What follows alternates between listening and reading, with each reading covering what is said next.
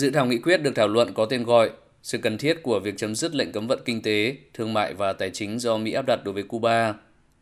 Đại diện các nước Venezuela, Nga, Trung Quốc và Bolivia cũng như các tổ chức chính trị và xã hội, bao gồm phong trào không liên kết, ASEAN, Tổ chức Hợp tác Hồi giáo, Cộng đồng Caribe và nhóm G77 và Trung Quốc đã phát biểu ủng hộ Cuba và người dân nước này.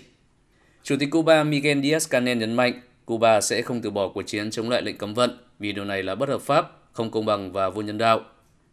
Theo Chủ tịch Cuba, lệnh cấm vận đe dọa sự phát triển của Cuba và đi ngược lại tinh thần của Hiến trương Liên Hợp Quốc.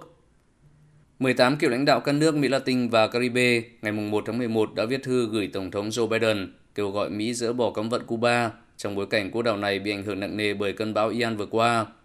Ngoài nội dung trên, bức thư cũng đề nghị Tổng thống Biden đưa Cuba ra khỏi danh sách các nước bảo trợ khủng bố. Các đề nghị này được đưa ra trong bối cảnh Cuba đang phải đối mặt với cuộc khủng hoảng năng lượng và kinh tế tồi tệ nhất, vốn trở nên trầm trọng hơn sau cơn bão Ian hồi cuối tháng 9 vừa qua. Được áp đặt từ năm 1962, lệnh cấm vận của Mỹ hạn chế Cuba tiếp cận nhiều loại hàng hóa, cũng như viện trợ quốc tế và các nguồn tài chính.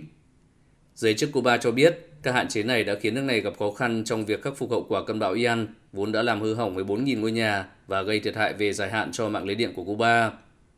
Chính quyền cựu Tổng thống Barack Obama đã nới lỏng nhiều biện pháp trừng phạt đối với Cuba. Tuy nhiên, điều này đã bị đảo ngược dưới thời chính quyền Tổng thống Donald Trump.